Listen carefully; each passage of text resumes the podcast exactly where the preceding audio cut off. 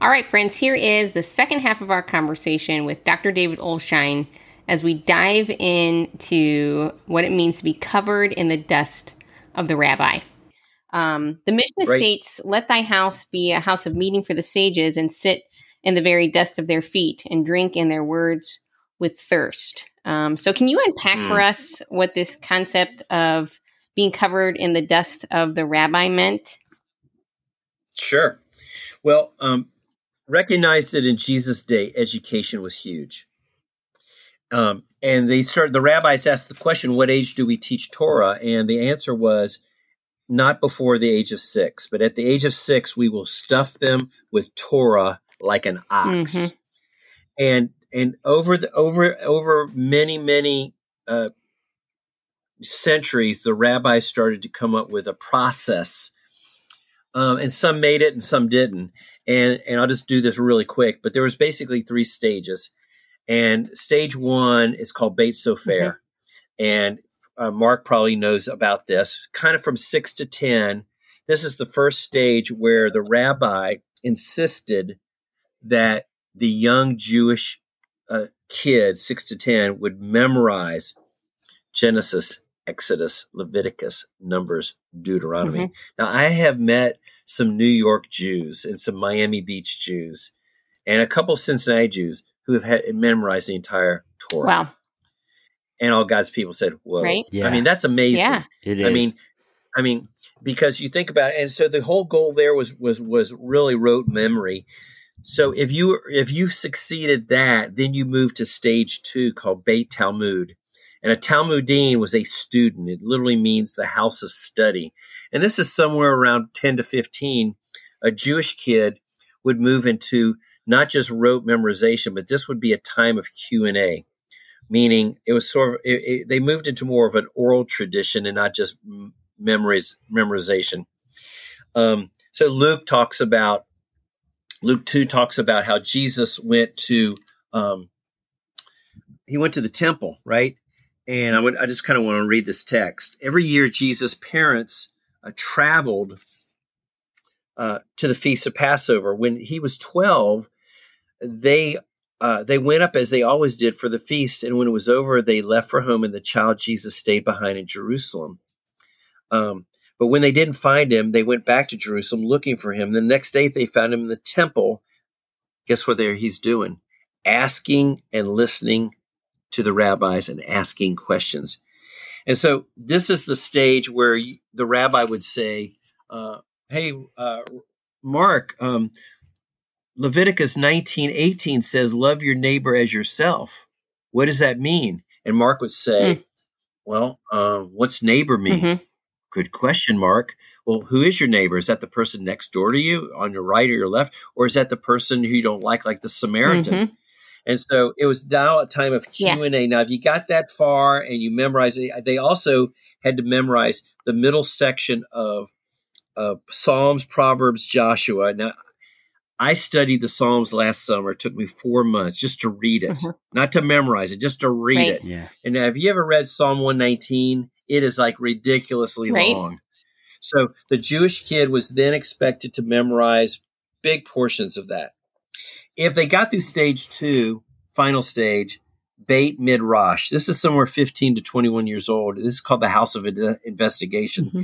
And this is where the rabbi picks the best of the best of the yeah. best. And mo- a lot of the rabbis would say, now you got to learn the minor prophets, the major prophets. I mean, I can barely get through any of them just reading it. It's tough Hebrew. Right? right? It is. Yeah. It is. So they're memorizing major prophets, minor prophets, and the rabbi would quiz the kid. Now, if the kid didn't have it in them, the heart, the rabbi would say, go back to your trade. You're not, you're not, you didn't make the cut. Now I, I got cut from, I got cut from junior high basketball. I made high school, but I got cut. And I remember being so brokenhearted about it. So in Matthew 4, Jesus is walking by the Sea of Galilee and he sees these two dudes, Peter and Andrew, his brother Andrew. I got a son named Andrew, I like the name. And he says, Come and follow me. I'm going to make you fisher of men. And then he found these two guys named the Zebedee brothers. We call them sons of thunder, Mhm. right? They're like they're the guys that want to strike everyone dead because they don't follow Jesus, right? Yeah. And it says immediately they left their boat and their father.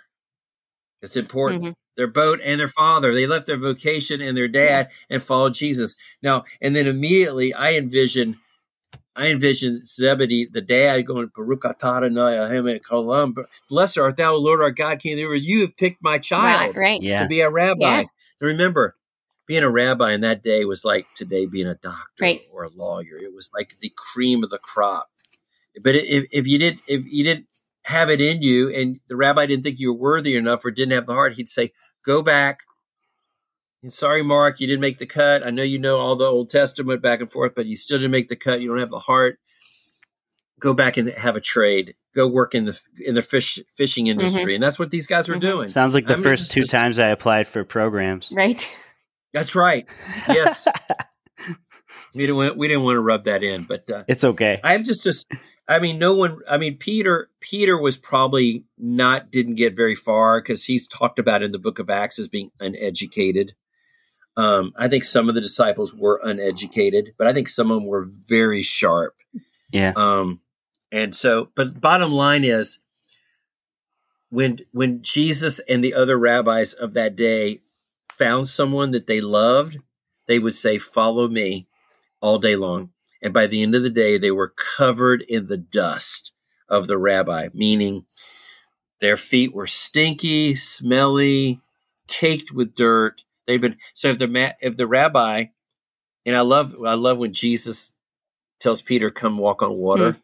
because Peter knew that's what you do. You are you follow the rabbi. Mm-hmm. And if the rabbi says walk on water, you walk on water. If he says go rebuke a demon, you rebuke a demon. And if you have to go to the bathroom, you go to the bathroom. And whatever the Messiah is doing, you do it. They understood that.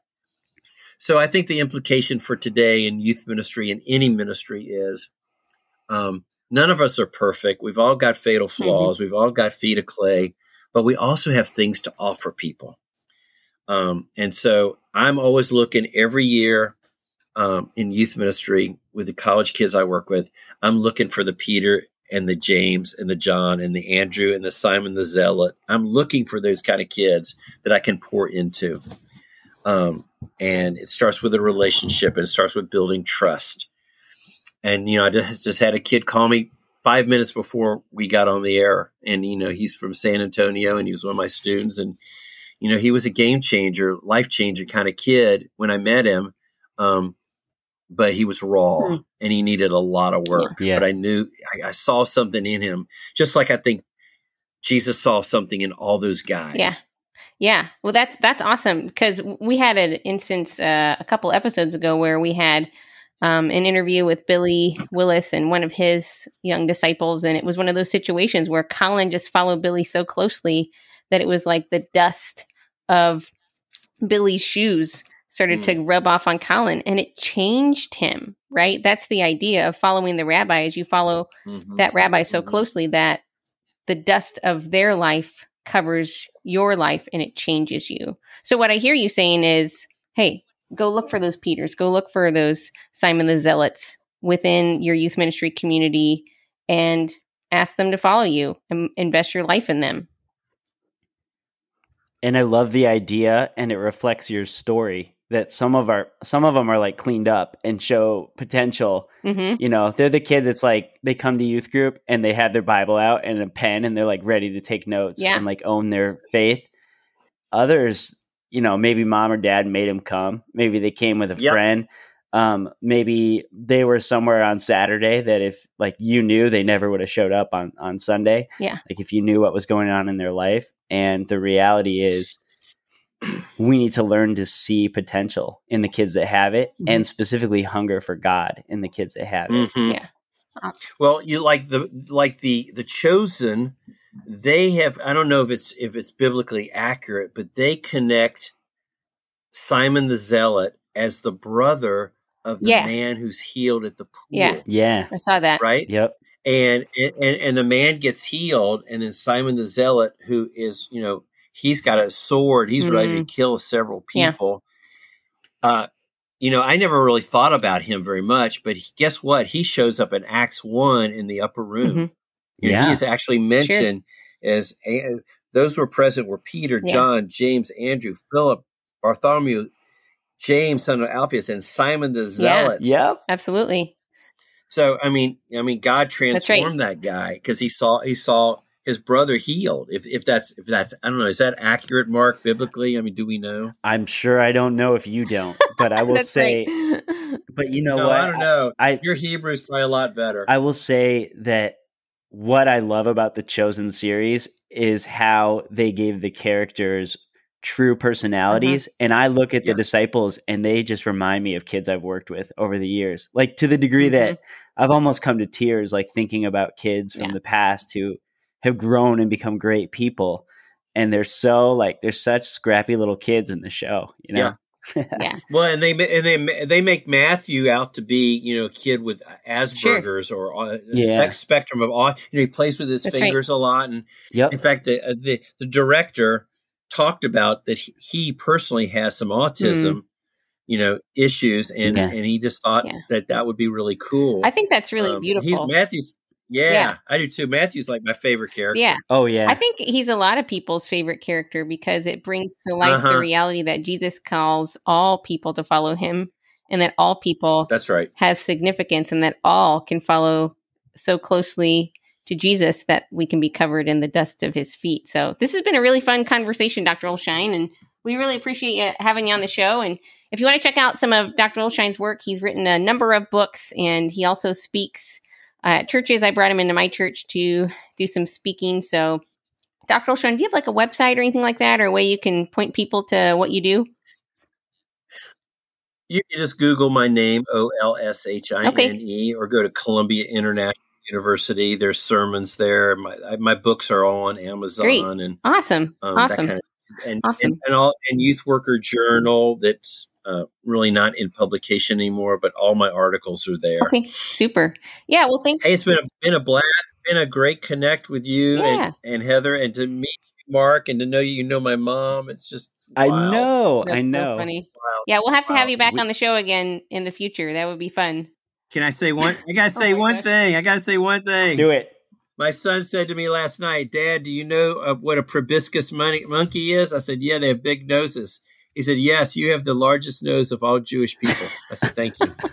And that's a perfect place to end the show.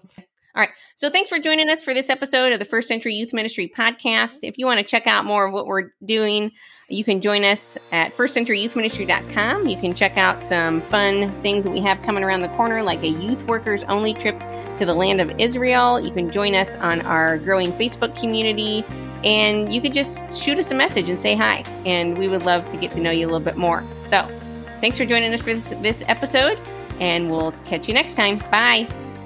Bye, everyone.